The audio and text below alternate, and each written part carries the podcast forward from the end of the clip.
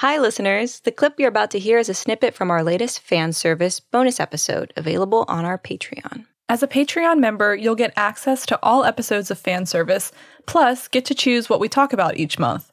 And it can be anything pop culture, music, movies, fucking cheese, we don't care. So enjoy this preview, and if you'd like to hear the full thing, find us on patreon.com slash subtextualpod. All right, we hope you'll enjoy this preview of fan service.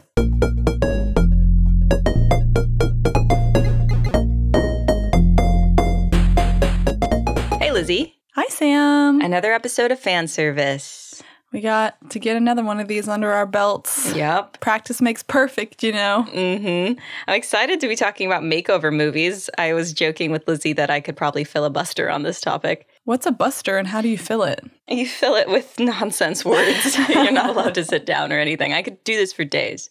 Honestly, it was really hard to pick the three scenes to talk about today. Yeah. So we've picked three movies each, and then we're going to touch on some parts of each movie and why we liked some and others. So the the things that we've chosen to speak on for each movie is attributes changed in the Mhm. makeover, songs that play during the makeover scene, and then like how it affects the story. Yes. Plus any other busters that we want to fill Yes, it with. the busters are empty and they're looking to be filled. Did you choose like three and you're going to go like three, two, one with one being your top, or is it just like you love them equally? I think my favorite one I'm going to save to the end. Okay. And we've consulted with Lee, and he's informed us that we have no overlap for these. Correct. They're all unique choices. Wow. I'm kind of surprised. I thought we would have some overlap for sure. Yeah, I think we love this genre wholeheartedly, but I think Mhm. we have some standouts. I think you should go first. Okay, so my first choice. This is a movie that I love. I think is hilarious. It features one of my favorite comedians of all time. And I think the makeover scene is one of the most unique for uh, one particular reason.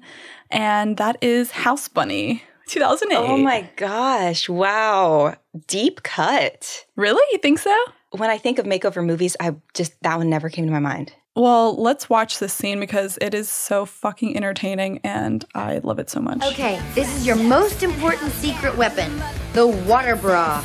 Just stay away from sharp corners. This is going too far. No, no way. No. No, just consider it like another thesis topic, you know? Conventional archetypes of beauty and their effect on the opposite sex. Okay, ladies, today's lesson is makeup. First, we must highlight your eyes. The eyes are the nipples of the face. Yeah, could you do like a, a verbal description? I would be happy to.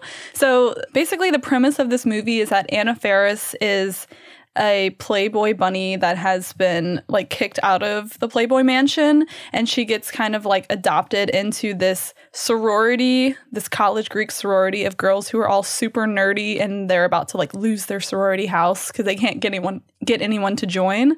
So there's like a 4-minute makeover scene where and this is one of my favorite reasons that I like this scene is that she's making over seven women, not just one, you know, not just one princess. It's like Yeah. All these like dirty, smelly, dorky, one pregnant, like cast off sorority girls. This scene is just her like teaching them makeup, teaching them boobs and clothes. And then they have like this great reveal where they're all walking in like this big line in slow motion, like looking hot as fuck on campus.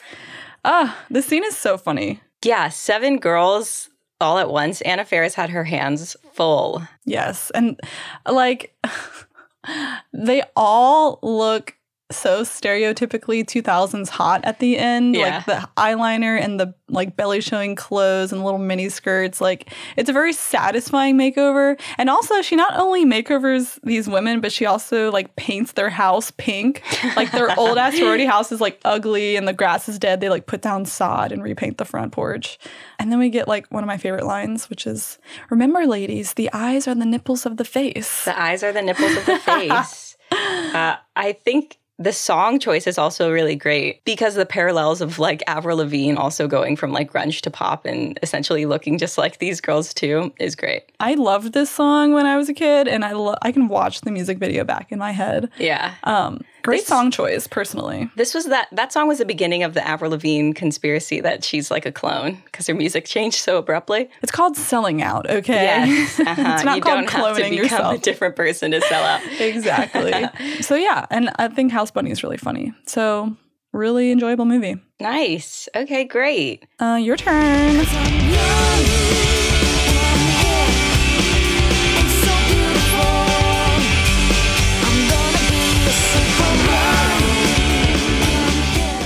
Is that a real song? Because the lyrics are so whack. It is a real song.